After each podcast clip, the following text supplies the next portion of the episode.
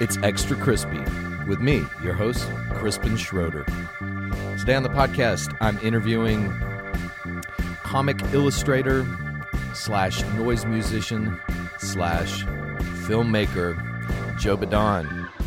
We're going to talk uh, about his new film that he's working on called The God Inside My Ear, as well as creativity and spirituality and how everything kind of comes together in the process. We recorded this conversation live in my kitchen table in Abita Springs. So now for an extra crispy conversation with Joe Badon.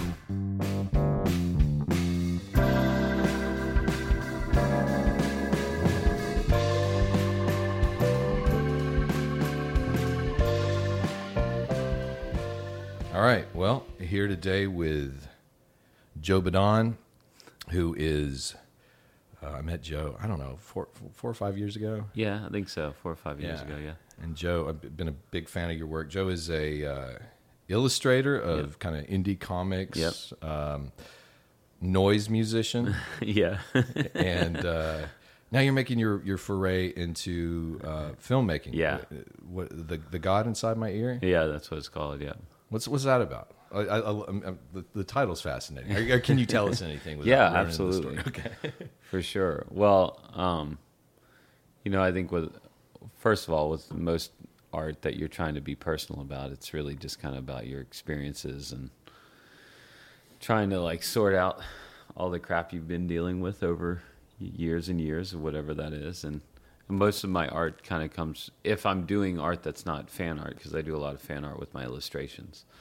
Um, but any kind of personal art usually comes from a spiritual perspective of some sort, Yeah. you know. And so, this story is about a young girl named Elysia who has uh, a terrible breakup with her boyfriend who of many many years, um, and the boyfriend runs off to an to a cult, um, like just some weird you know like conspiracy cult sort of weird thing, and um, and then after that because of that breakup she starts having or not well yeah kind of because of that breakup she starts having visions and she starts having weird dreams and uh, hearing voices and all sorts of weird shit starts happening. And she kind of like is trying to decipher what it all means. And um, she runs into this church this like old style catholic church that is like calling her. And like literally like calling her name and she's hearing voices from this church and and uh, she's feeling drawn to it. And so she's just trying to def- the whole movie she's trying to decipher what all this means while she's having like very horrific um, encounters w- with spiritual beings and um, and and psychedelic visions and things and she's also having very like beautiful encounters. And so there's kind of like that going back and forth um, between like good and evil like tugging at, at you. Yeah. you know so. Sorry, I'm getting a that's okay little weird static thing. so, um, obviously, y- you said this this kind of draws from your own experience. Um, yep. and so I, I know a little bit of your story. You you were a youth pastor was, for yeah. 15 years, and then you kind of 12 made years Oh, 12 years. Okay. it's fine After Close after enough. 10, it's uh, right it's all the same And so you you made this transition. Actually, you're one of the few artists that I know that's actually made the transition from like just a side gig to actually this is this is your thing. Like you're, Mm-hmm. Yeah. I, I know a professional artist, not Yeah. just like a, a guy with a hobby that Right. you know tries to sell a few things. Um, but what was tell us a little bit about that the the, the Yeah. story about you know church and kind of how you ended up in this place. Yeah. Well, you know, I'm- think my whole life I've had like the drawing towards. I think most people have a drawing towards God uh, of some sort, you know, and um, back in the '90s, playing I was playing music in a band. I guess I'll go through the whole story. Um, playing music with a band, and the the lead singer got saved, but he didn't leave the band, and he started like preaching to all of us. And then like my wife, well, my wife, my girlfriend at the time. What kind of wife, band was it, by the way? It was like uh, noise punk jazz fusion Okay. sort of thing. Yeah, listen to a lot of uh, Japanese noise bands and a lot of uh, Mr. Bungle. Which I don't even know what a Japanese noise band is. I do know Mr. Yeah, Bungle. yeah. I had a Mr. Bungle out. Yeah, Naked City, uh, a lot of like New York jazz noise back in the '90s. That Yeah. was like really big. John Zorn was a big. Uh, he produced a Mr. Bungle album, but he just like anything that was jazz noise, punk was coming out of him. You know, um, yeah. Google Boredoms. That's like my favorite band of all time. That band. Google Boredoms? Yeah, yeah. Search for Boredoms, right? And that band Boredoms is Okay. like okay, you're, okay. Yeah. So the band's not The Google band- Boredoms. the- no, Okay, no, no. Boredoms. Google it. You know, uh, Boredoms is like one of the coolest the bands ever, but uh, they were a huge influence. But uh, just weird Japanese noise. Yeah. So yeah, can't explain it any other way.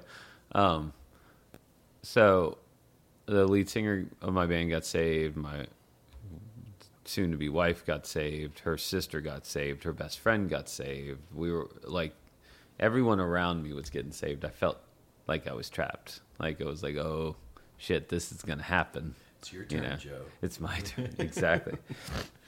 I was feeling the pull too. I was feeling Yeah. very convicted and very uh, like drawn towards spiritual things, and and so um, one day I just decided I felt like God told me it was either him or the band, and so I quit the band and I just decided I was we were going to find a church. Me and my my soon to be wife we were going to find a church together, and we were going to start following God, and so we found a church in Slidell, where I live, where we live, and uh, started going. And we just, I'm somebody who just dives deep into whatever. Yeah. Like I, I jump without thinking, and so I just jumped in without really any sort of uh, common sense, probably, and uh, and just and just dove in full time. I just, I we were like dirt poor at the time.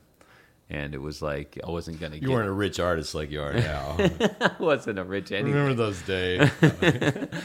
and um, I gave up playing music. I gave up doing art. I felt like all that was evil because it was what who I was. Yeah. I felt like whoever I was before I got saved was was a was an evil thing, and so I needed to stop doing those things. So I like became the total opposite of everything I ever wanted to be, and um, I started, you know, like like clean cut, like you know Johnny at church sort of sort of person that Do you have any pictures of Clean Oh. Cut Joe? somewhere and they're so embarrassing. Oh. it's so horrible. It's so scary. I need one of those pictures to put up on the website. You know, we'll find it. I will find it. Yes, it'll be so so sad. Um, and um, about three years in, I like became the the youth pastor. Two or three years in, I started. Be, I became the youth pastor full time, although I wasn't getting paid. You know, just like doing it all the time. If I had a job that conflicted with with church schedule, I quit the job. You Yeah, know, like that's what you do. yeah, exactly. That's what church tells you to do. And so, because of that, we were dirt poor, you know. And, now, how um, old were you at this point when you became the youth pastor? Um, 23, Okay. Yeah. somewhere around there, something like that. Maybe younger, maybe 22. It was 22. Anyway, and so we did that for about 12 years, and give or take, but I think about 12 years.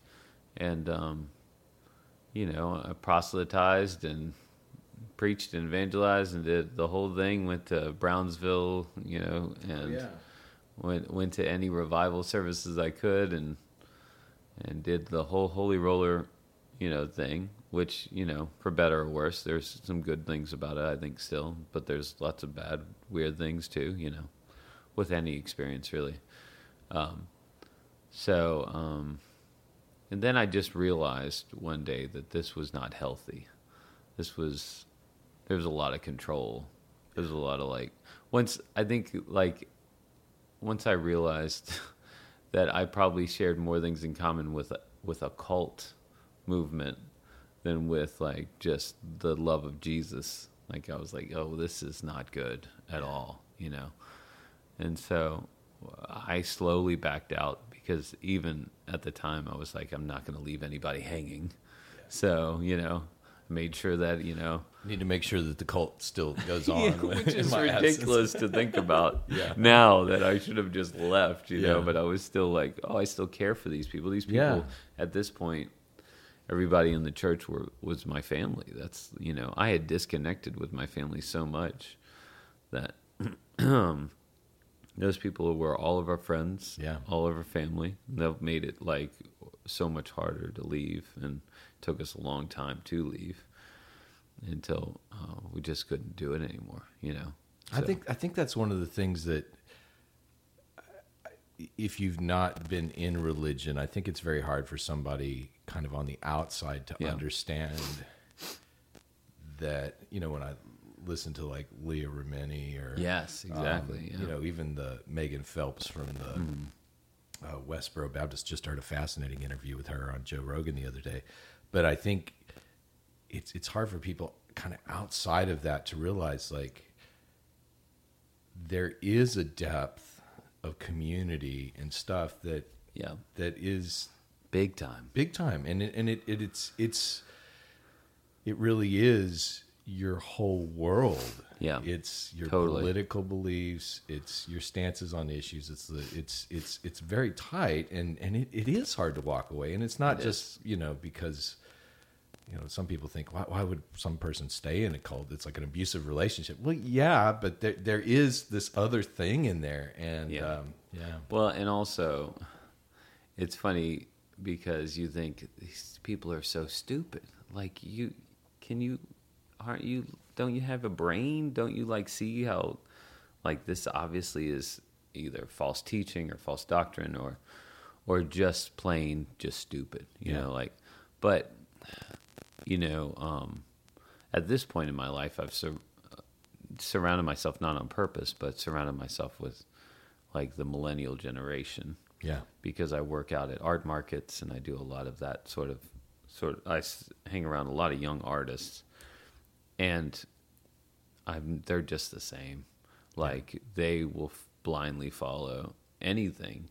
And um, for better or worse Yeah. but when you're like in your early 20s you are you want a father figure Oh, or a mother figure.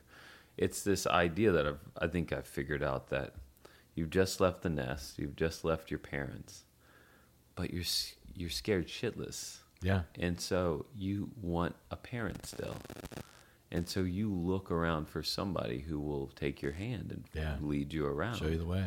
And then like realizing that with church, that's who we aimed for. We that's what church like at at least when I was, you know, evangelizing, that was your demographic. yeah Because you you didn't think this, but now stepping back and realizing it, like they needed a father. They're Yeah. looking for a father.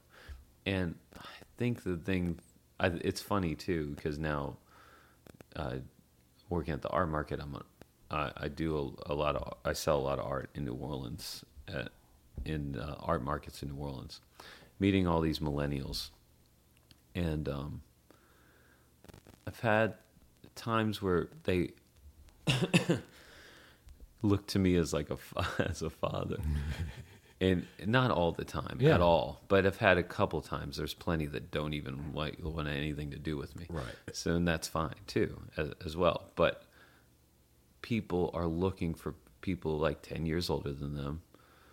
Um, and what I've, as much as possible, have tried.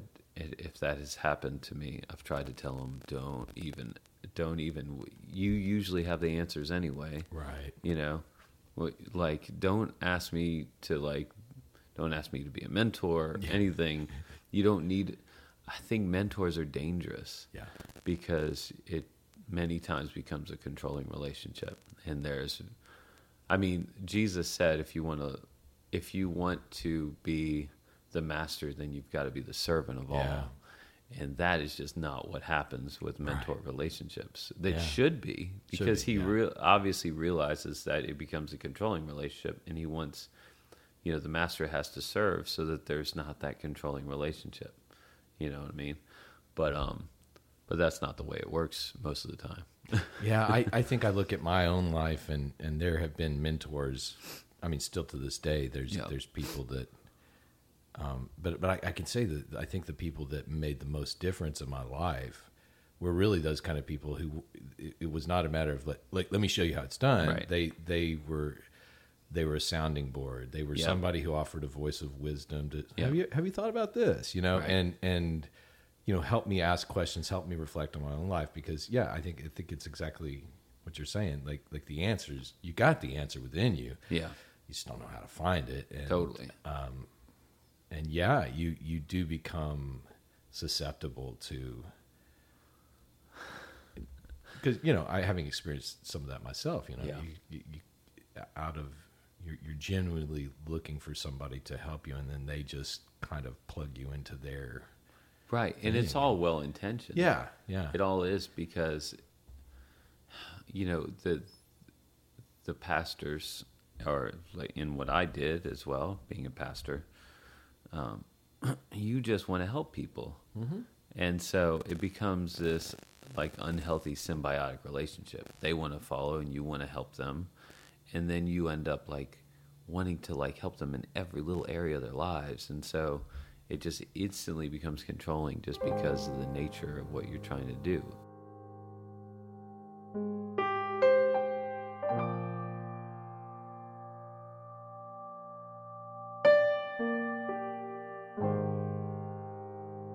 I think it, like it's the idea that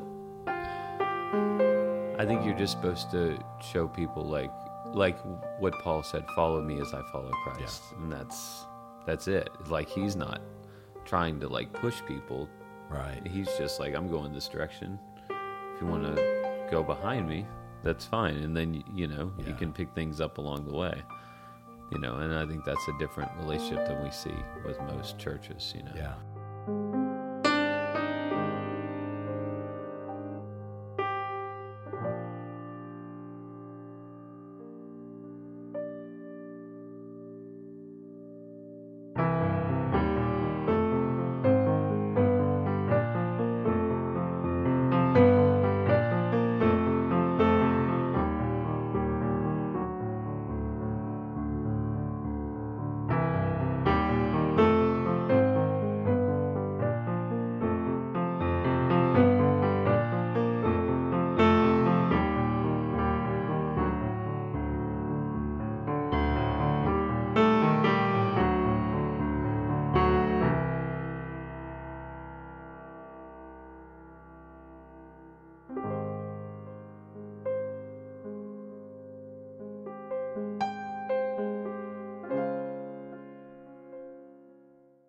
So you you found yourself twelve years into being a youth pastor. Yeah. You're, you're 15 starting years at the church too. fifteen years yeah. at the church. So you've given decade and a half of your Yeah.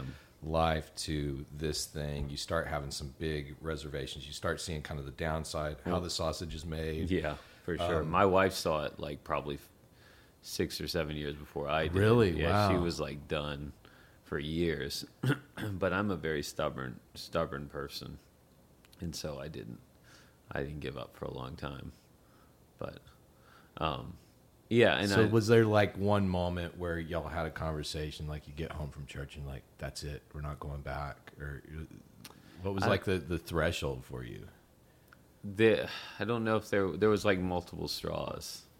You know, there was like some racist comments from the pulpit that was like, oh, no. You know what I'm saying? That was like some big things. Also seeing like nepotism Yeah, was like a huge thing. And there's nepotism everywhere. I mean, it's like just unavoidable. But with church, it's supposed to, I always looked at church supposed to be opposite the way like the world does it, you know? So, you know, you would see somebody just busting their ass for 10 years, for a freaking decade. And then it was like, oh no, we want our son to do it. Yeah. You know, it's just Yeah. like, okay, you know, that was like a really big part of it as well. Um, and just like, yeah, all the backdoor stuff. It just all kind of like accumulated until I don't know if there was like necessarily a defining moment. I just like ran out of steam. Yeah, It's like I can't can't, do it. I can't do it anymore. you know. But it was just everything, you know. And then getting out of that, it was like, oh my.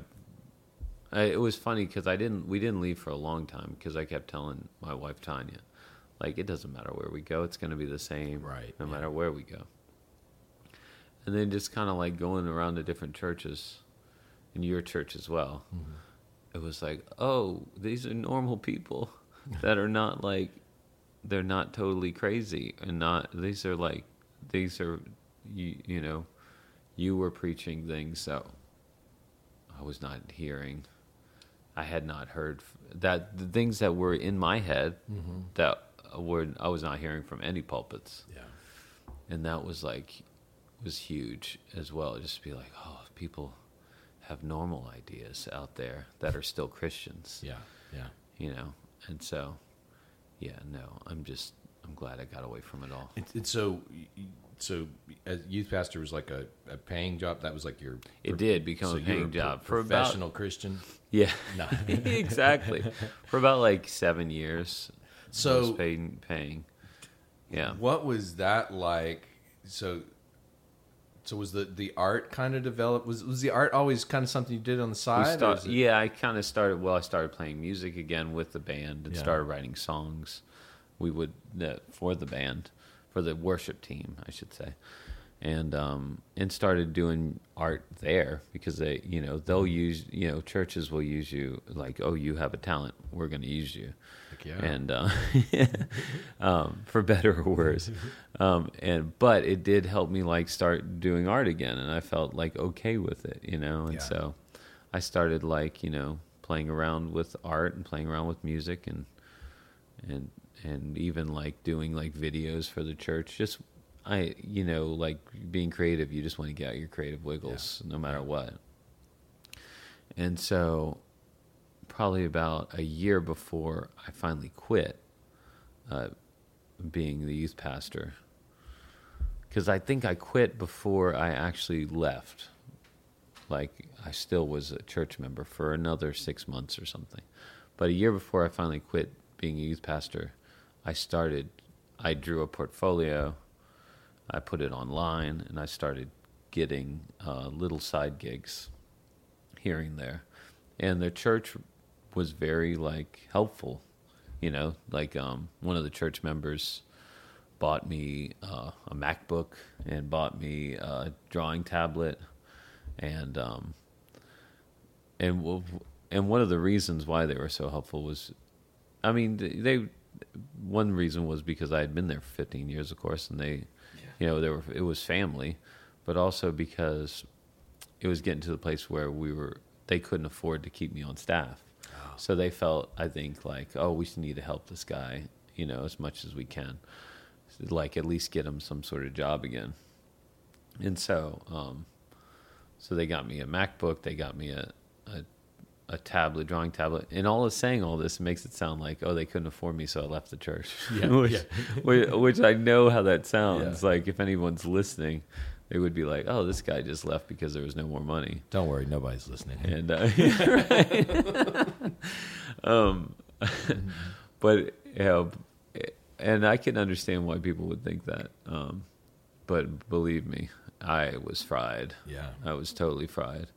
But anyway, so drew a portfolio, put it online, started getting um, small gigs here and there, and kind of developed over the year that I transitioned out of being a youth pastor, like was transitioning into being an artist full time, and that meant free, freelance artist where I'd work from home Yeah.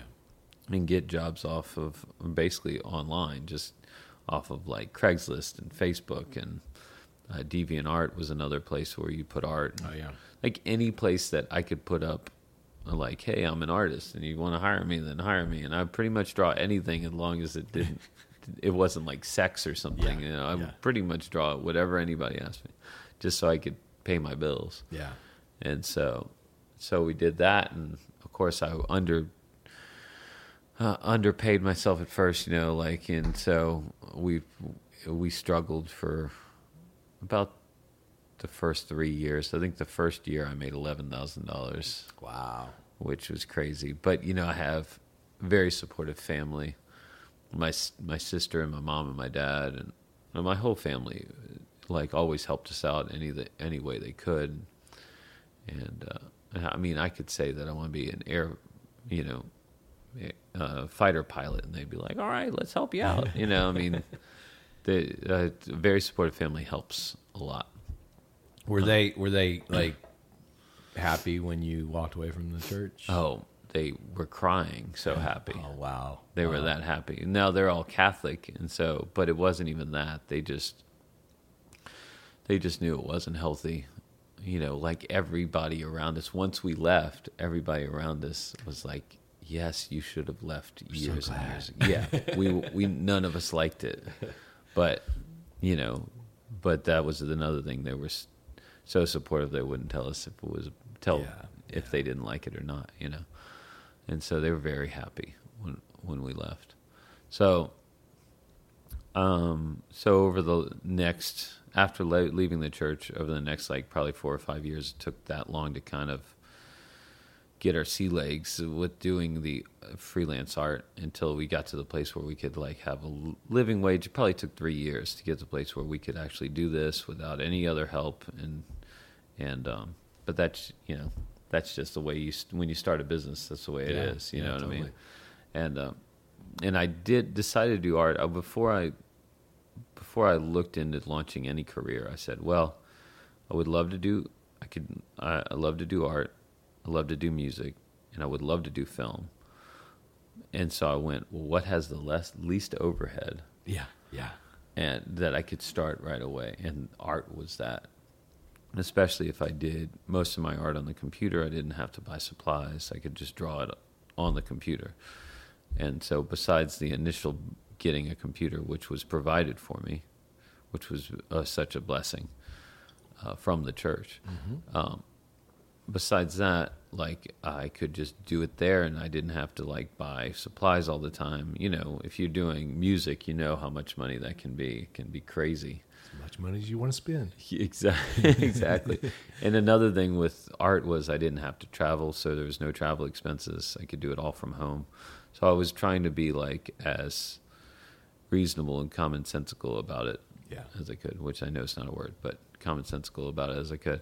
So, um, so I started doing art, and um, did so did that. I'm still doing that. So it's that was about nine years ago. Yeah.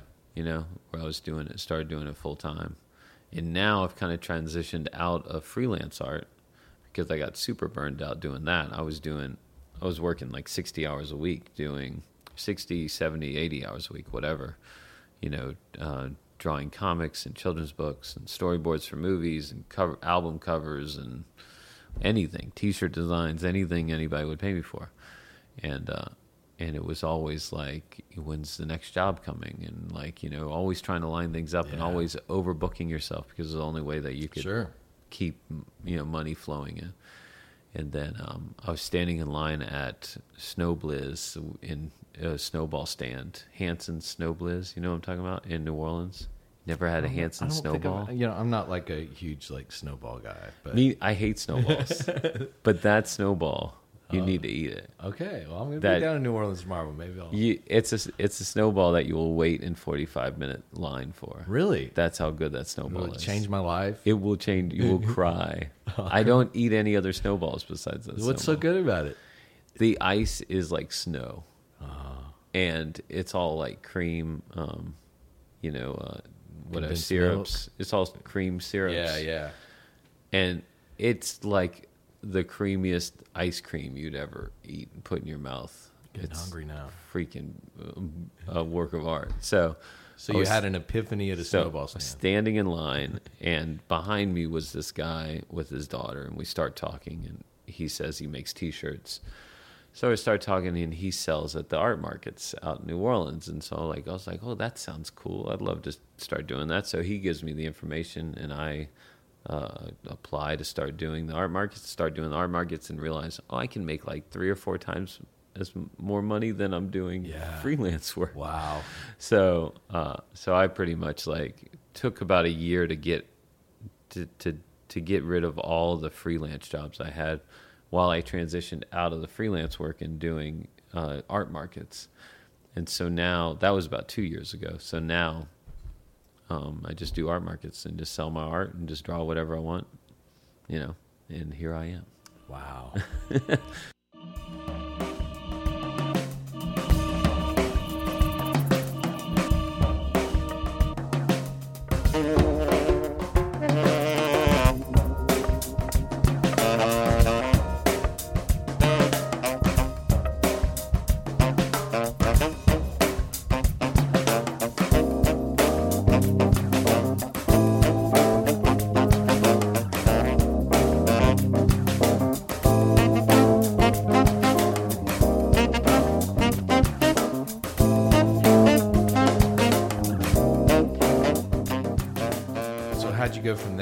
to so so writing a script? And Oh, yeah. all that stuff. I mean that. Well, do you know anything about movies, or just you just kind of figuring it out as you go along? I totally figuring it out as I go along. But um, um, I've always wanted to do film. Yeah. I went to college. I went to UNO to study film. I stayed there for a semester and said I do not want to do this. Not because I didn't want to do film, but because I wasn't going to start doing film for like two years. I was going to have to do all these prerequisites, Yeah. just normal college shit. Yeah. It's like really, like I don't like. I do not need to know any of this if I want to do film at all. Like, where's algebra fit in this? None of it fits in.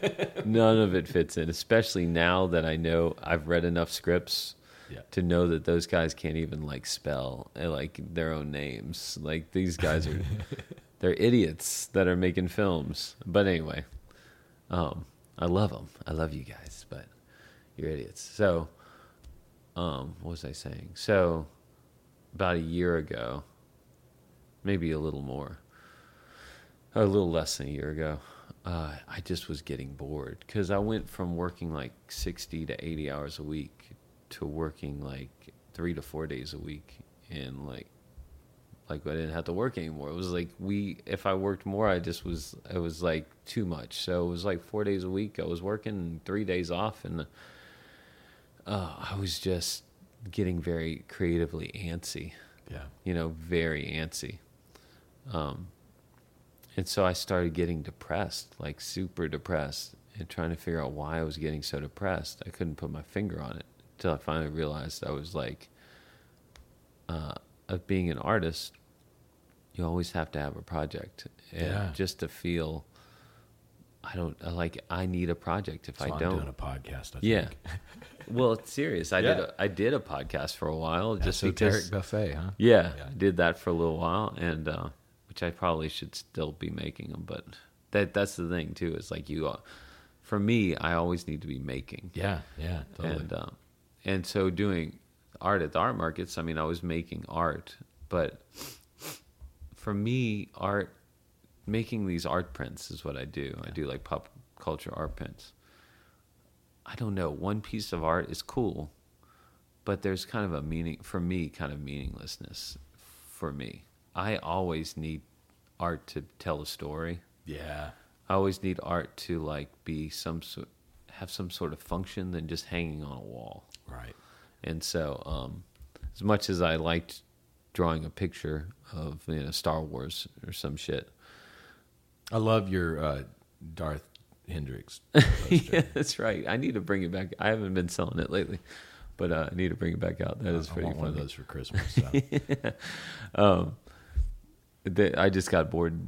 Got bored with it. I still do them, but I, I, you know, there's just like I want to tell a story. Yeah. you know, and I could do another comic, but I had been drawing comics for the last almost decade, yeah, and I was, I just, I almost like have an aversion to even picking up a comic book right now because I've done it, drawn so many sequential art pages that uh, I just want to jump out a window. So I was like, I need to do something different. And I've always wanted to make movies. And so after like like talking to my wife about it for forever, she was just finally like, "You need to do, you need to make a movie because you're driving me crazy, because you're so depressed and you're so mopey. You you need to make this movie." And so I wrote a script, and uh, I just realized it was too short, and it was my. I wrote wrote two scripts. First script was this on a on like a deserted planet. And it was this this um uh like stranded astronaut, and it was mainly a one character play sort of thing. And we would have had to dri- driven out to these White Sands in Texas was the closest place I could find. Then you realize like there's already a movie called The Martian. Yeah, no, no, nothing like that. um, exactly.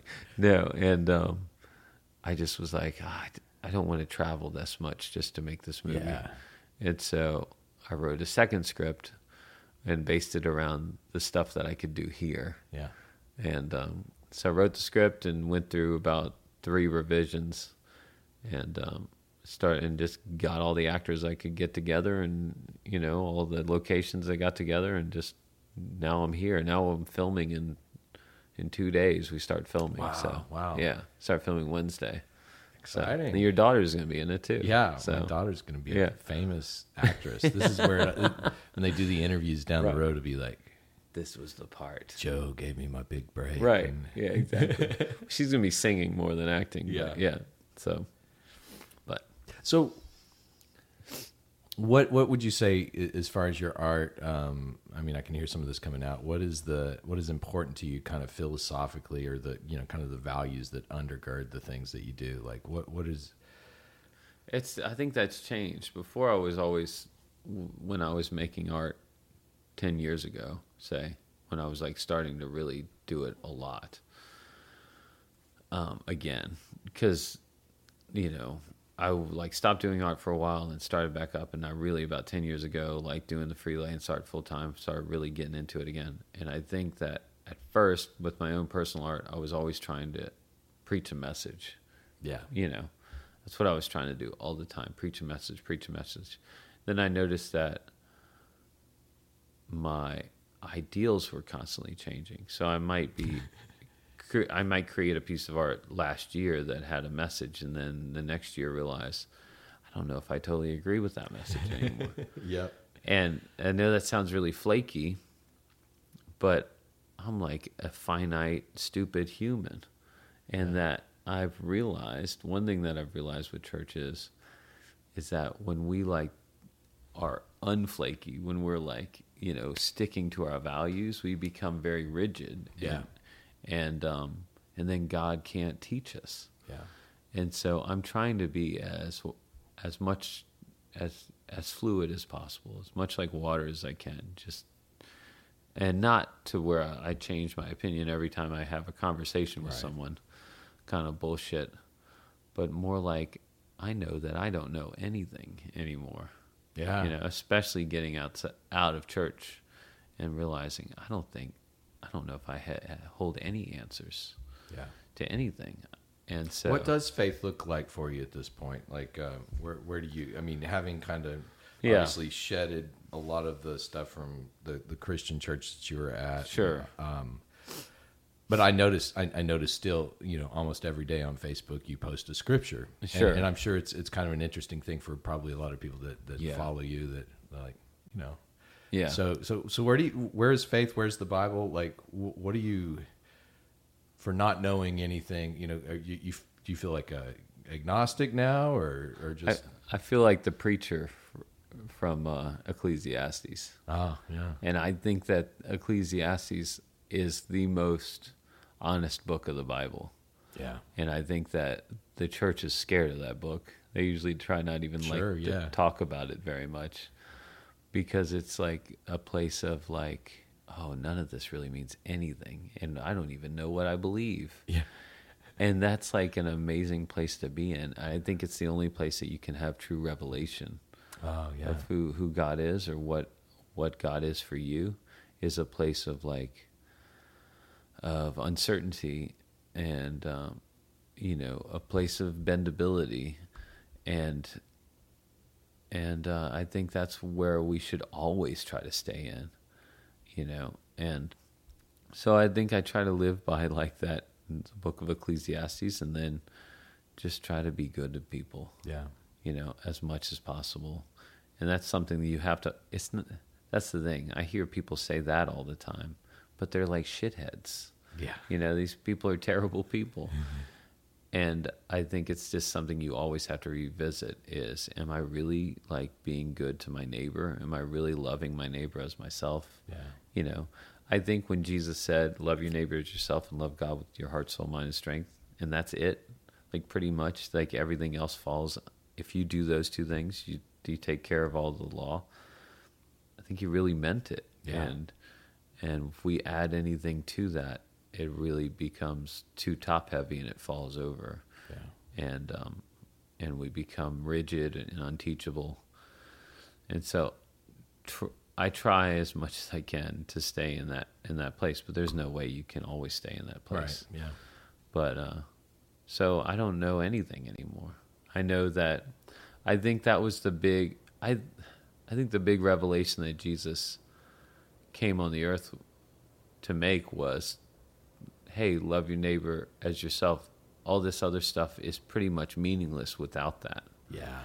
And the the temple, the church leaders or religious leaders, like that basically meant to them like you are destroying ev- everything we built up like these people don't have to go to temple these people don't have to like follow us these people don't have to abide by any rules if you're telling them just to be good to one another like and so that's like the big revelation i think is like the unspiritual revelation Yeah. you know I, I think it's interesting that it, it occurred to me a while back that you know, like living in a culture like the first century Jewish people that Right. that they're, um, like they, that was more of a society of oral traditions. There wasn't like Yeah. most people didn't know how to read, and Yeah. so but they were very attuned to hearing things. You know, so it's like Yeah. you know probably they could process stuff kind of auditorially a lot better than we can.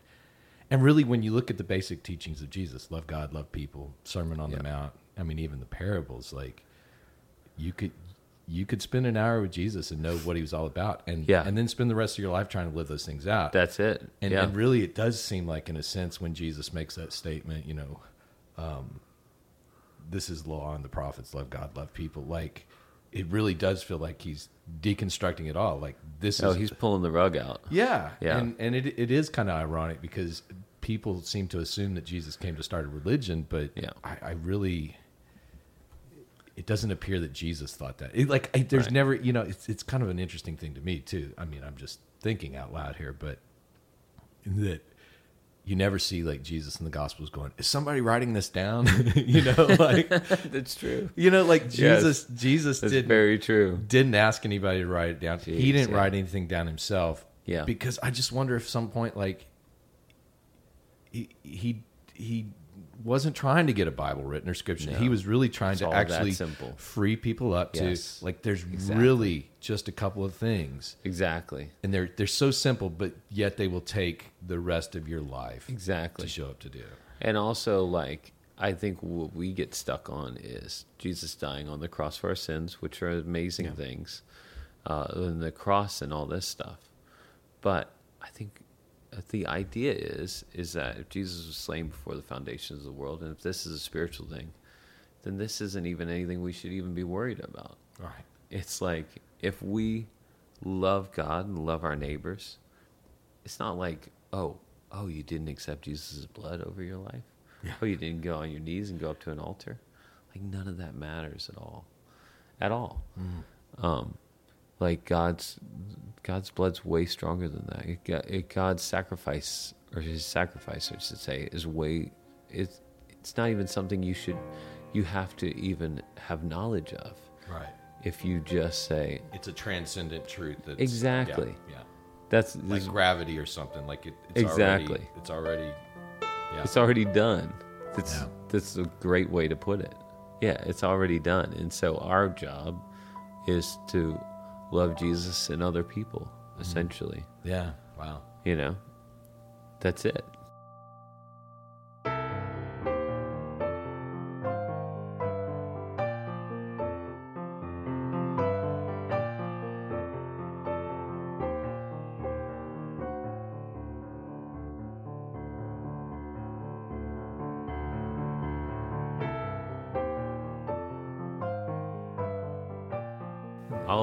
People interested in my story Yeah. Wow. and, and want to talk about it. And so many people that that do believe in God, or to some degree or another, and that if I'm not confrontational with them, they'll open up, yeah. and it's amazing. And I've seen so many, I've seen so many wonderful people that have all these Christ-like characteristics that don't believe in Christ, Yeah.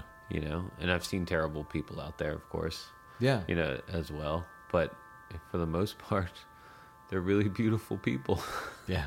Yeah. that that like held the same held hold a lot of Christian ideals, a lot, like feeding the poor and loving your neighbor, Yeah. and uh, you know taking care of of the orphan and the widow and all those things that that are that the that are the important things. They care about them just as much or more than Yeah. than anybody I've met in church. Well, I like that thing you said. lo- You know, learning to love Jesus and other people because I, I think that's that's a that's a profound statement Yeah. because you know just the idea that God isn't in this little box over Yeah. on Fourth Street that you know we show up to each That's week. right. Yeah. Um, but like like God is everywhere, Yeah. and so keeping your eyes open for God wherever that is, like Yeah. that, that's a that's a transforming thing. Yeah, absolutely. And I think that that kind of idea takes both of what Jesus said, loving God, loving your others. It just puts it Just together, which is what it is anyway. Yeah. It's just all one anyway. Because he said that that those two are one and the same basically. Yeah, So, yeah, I mean it's really simple. It's really simple, and if we've complicated it all, then we've lost sight of Yeah. what, what it's about, you know. Um, so I think with with my art now, going back to what I was saying, my art ten years ago was trying to always preach a message, and now, you know, I've been really in, been really, really into um, psychedelic and surreal um, filmmakers more than artists, but also artists as well.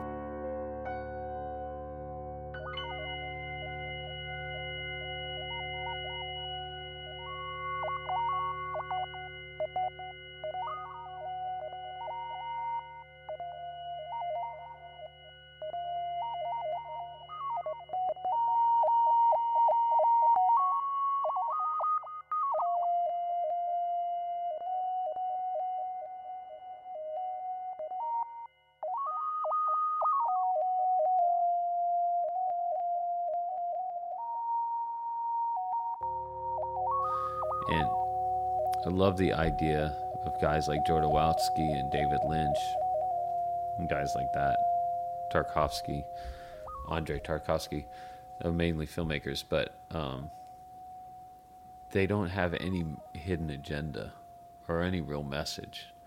All they're trying to do is get is get whatever comes it's almost like having a dream basically is what they're Yeah. trying to do is they're having to trying to have a waking dream. And so um, that's what i've been trying to do with my art lately. I've been doing like f- with my visual art been doing like collage work lately. And with my collage pieces i've been trying not to have any set idea of what i want to do with it but just kind of wherever it flows wherever it goes i want to create it and then in the end i'll finish a piece and realize that there's some sort of message here yeah, that yeah. came out of me that I didn't even realize.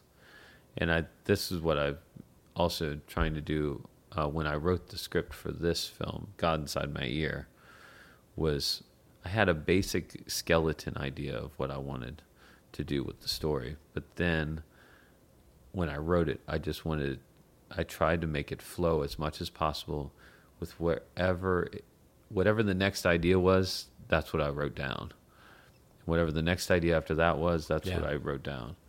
And that's what I've been trying to do with my art, my music, my storytelling, anything that I'm doing creatively. I'm trying to just like, okay, I took one step and I'm just whatever naturally the next step is, no matter how goofy or weird or normal or uninteresting or interesting Yeah. it is, I just want to follow this path naturally.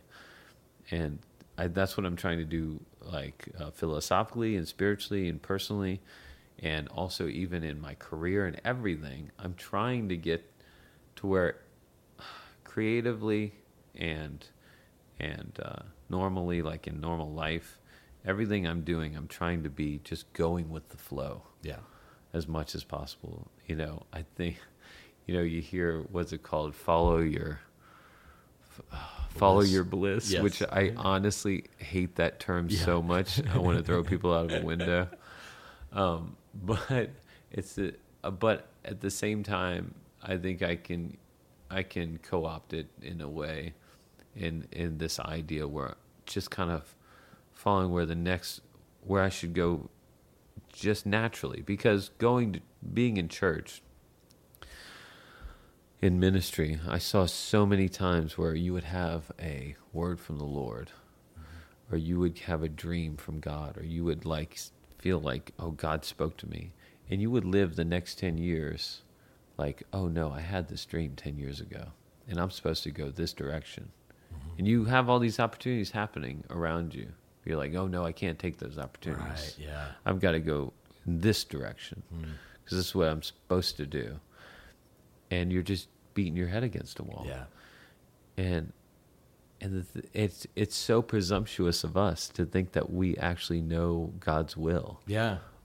It's so presumptuous. And I presumptuous to think that if it's God's will, it's it's It's like gonna be up be to a- us to figure it out and Yes. make it happen. well, and and also like finally reading the Bible and going, okay, the only people that like it was um there was a there was like a true path. First of all, um there was not many. right. Like you're talking about this is a, a book written over thousands of years and you have I don't know, 100 people out of like billions of people that had burning bush experiences. Yeah. And so I've never had a burning bush. expe- Oh, sure, yeah, I might have had a dream one time. I might have had like someone lay hands on me or someone speak to me that knew things that they didn't know who I was. But I never walked outside my house and there was a bush on fire speaking to me. Right. I never had walked out to the ocean and the ocean split in half. Right. I never saw, you know, a a roll in the sky that unrolled and there was like all living creatures and it was like a freaking UFO experience. I've never had anything like that. Now, if that did happen, I might be like, I you like that shit was real, man. I'm going to start a cult now. You're right, exactly. but never. Right. And so the thing is that most of us have never.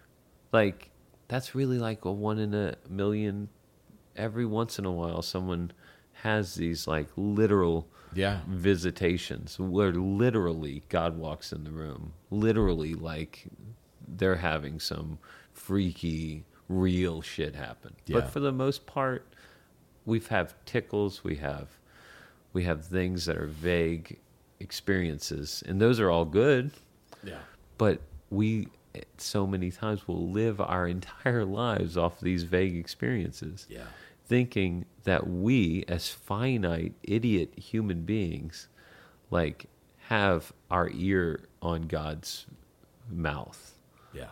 like give me a break i think the best thing we can do is float down the stream and God will push us in the direction Right. Yeah. you know it's, and so I'm trying to float down the stream I think I, I read something from this this guy um, Pete Peter Enns who he's like an Old Testament scholar, but I, I kind of like what he said. He's like if if I could advocate for something, it's that we would remove the word faith from our vocabulary because he, he's like you know really what we translate as faith um, really it's it's trust and when you think of Right. something in trust because I, like, like kind of what i hear you saying it's it's more like living in trust Right. you know whereas faith for me kind of in kind of same experience of you know charismatic church faith was this thing like you got to stir up and you got to you know like you got to work it up and you, Yep. you, you you know it's like it, it's all coming down on like am i really believing this with all my heart you know and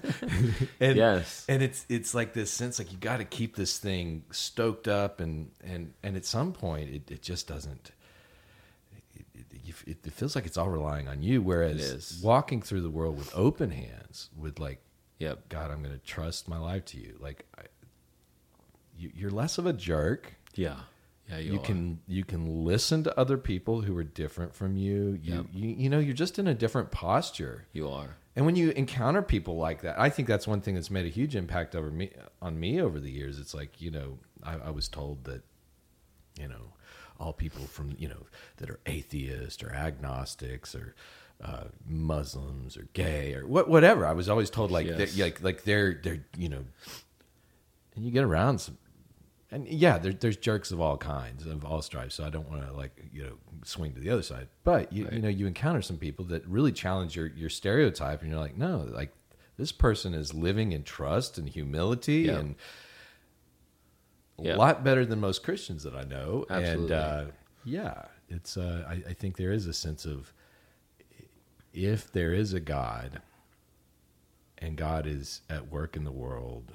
Um, yeah, it's it's it's it's quite arrogant to think that I, I can I can make all this stuff happen. The best I can do is just stick up a sail, or you know, Yeah. exactly. Yeah. let Totally. the spirit carry. But yeah, But you know, I think though, yeah, we in church are taught to like put a fan behind the sail. yeah, that's right. Get that thing moving.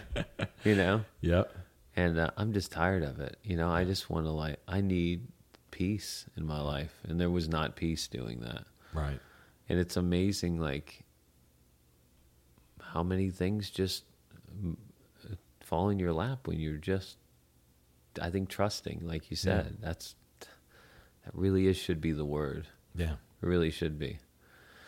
And uh, it's weird because uh, there's all like doing this movie, there was all these things that have like fallen into place just out of the blue, like wasn't trying, and uh, which is crazy. And also then all these weird things like not to spoil the movie at all because one day we'll get it out there, but hopefully.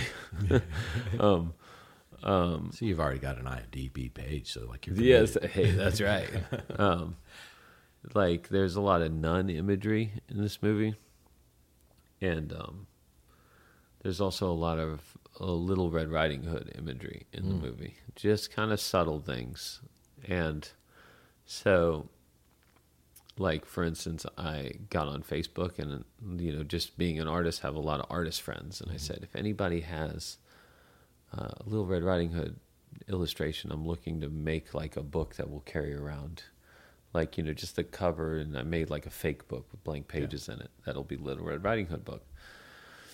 Um, that you just might see every once in a while, and so I ended up using some public domain image for the for the pic for the picture of the book because it really didn't matter. But yeah, so um, I have an artist. I, I asked my artist friends on Facebook um, if anybody had like a little Red Riding Hood illustration, and um, so I have a lot of a lot of artist friends on Facebook because being an artist, I'm always trying to to um, network, and I hadn't really put.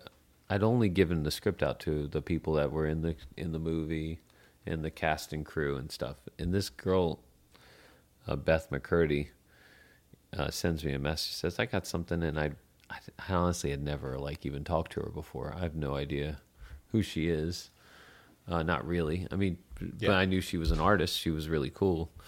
Um, um, and she sends me this picture of of Little Red Riding Hood, but it looks like she's it's a red nun habit. Oh wow. It looks like a nun with, but the outfit is red instead of instead of black. And I was like, holy shit, this is weird. Wow. And um, and then the uh, place where the main character, uh, Elysia, is her apartment, is a friend of mine, and she hadn't read the script, but she let us graciously let us use her apartment.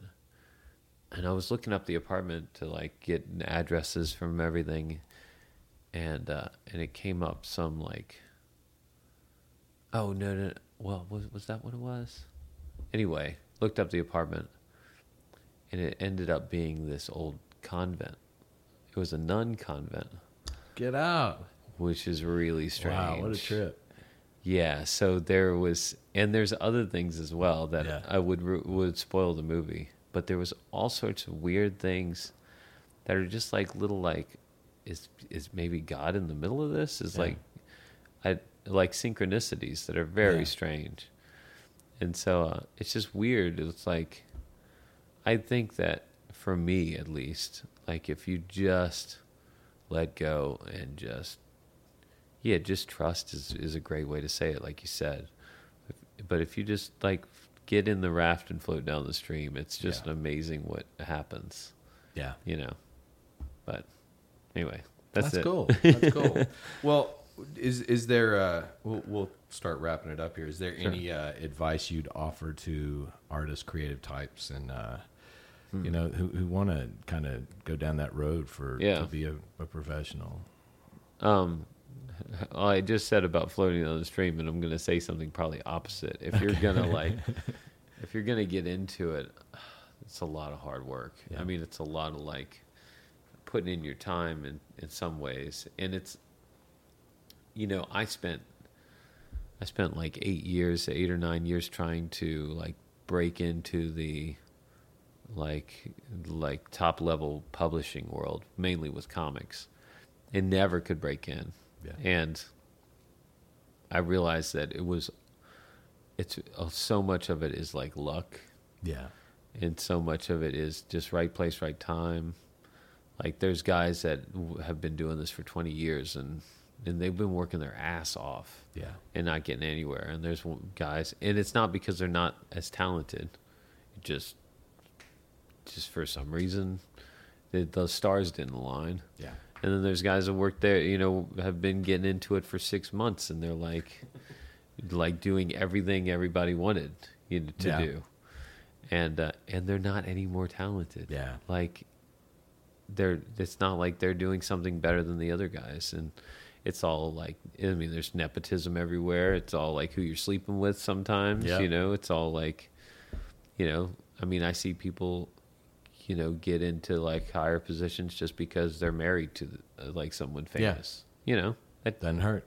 no not at all so um when it comes down to it if you want to like do art or any sort of creative field any sort of creative field really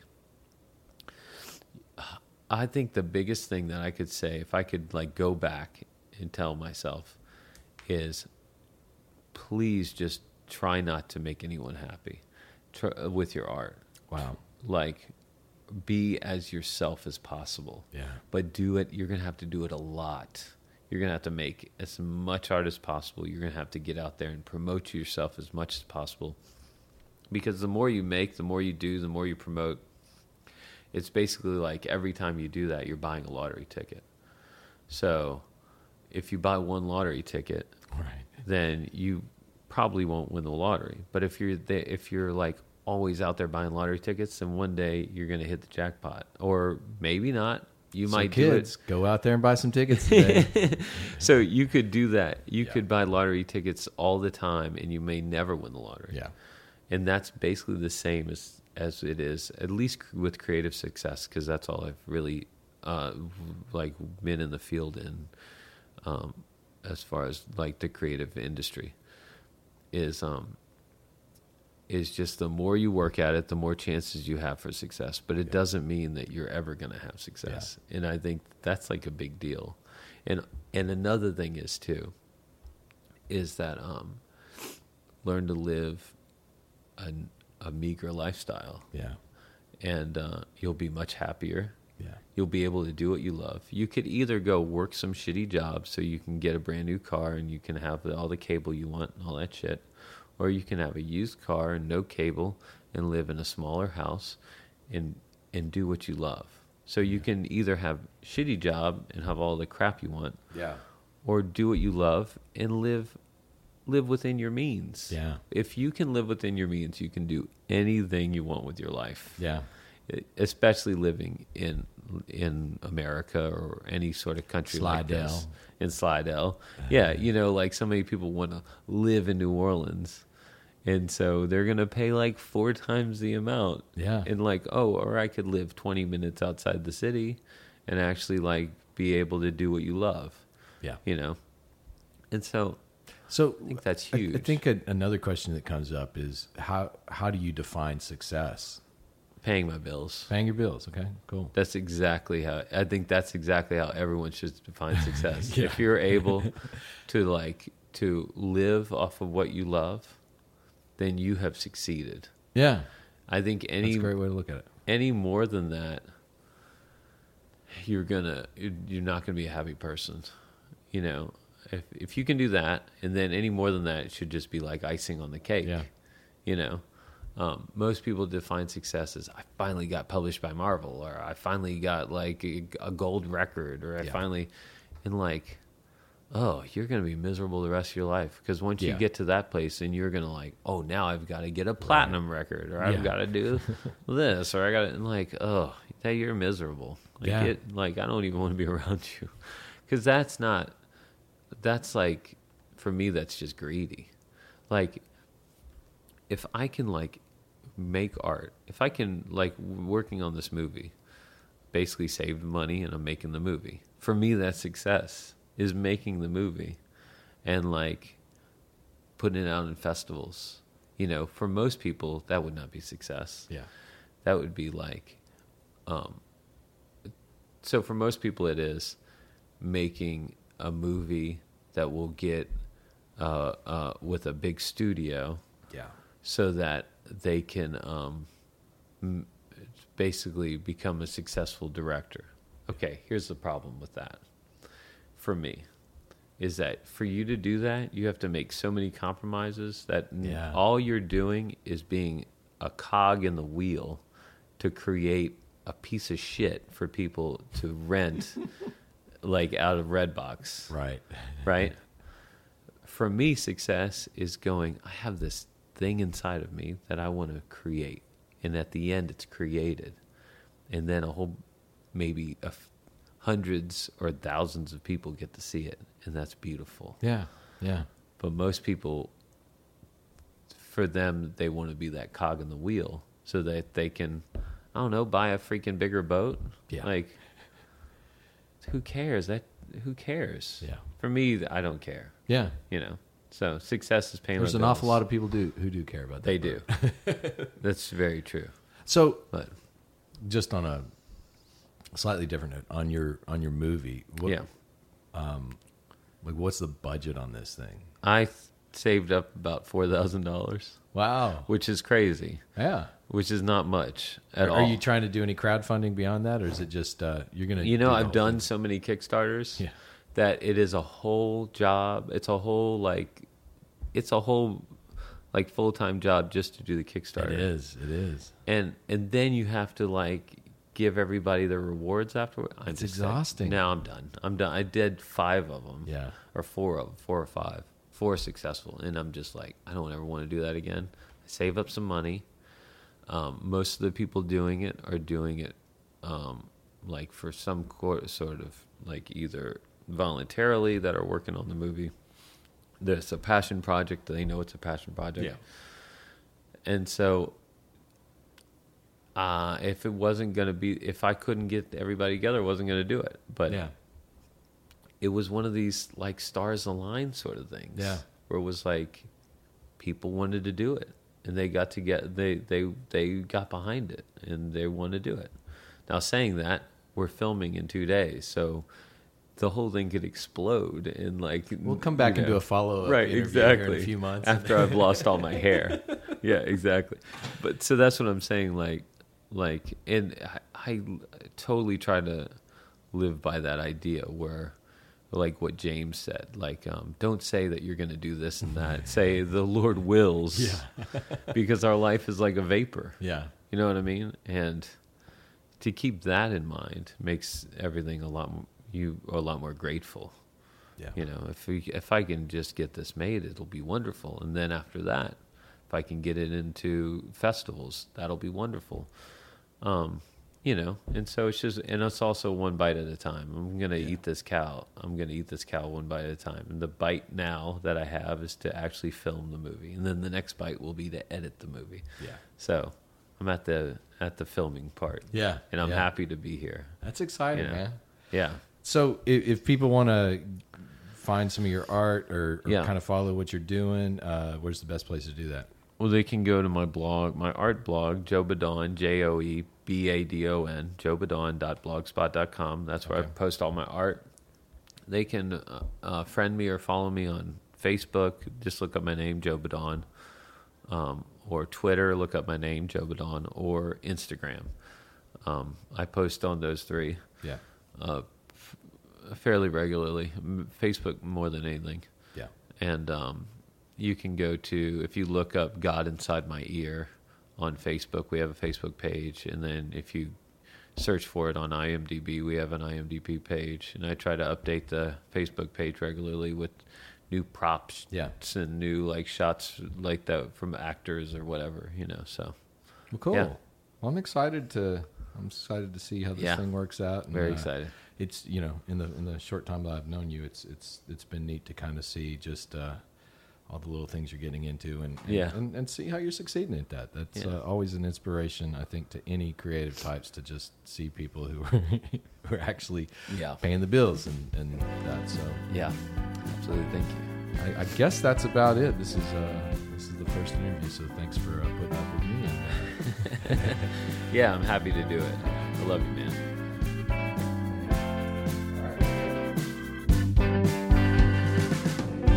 Well, thanks for listening to this first episode of Extra Crispy. Hopefully, the first of many episodes. I can't think of a better guest to go ahead and kick this off than Joe Badon. I really enjoyed this interview myself.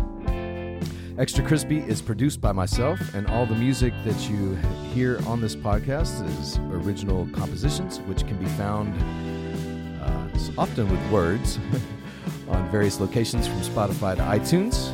The instrumental track of piano stuff is also located on SoundCloud, which you can check out. If you like what you hear, be sure to give us a good review on iTunes and tell a friend. And until next time, may all your conversations be extra crispy.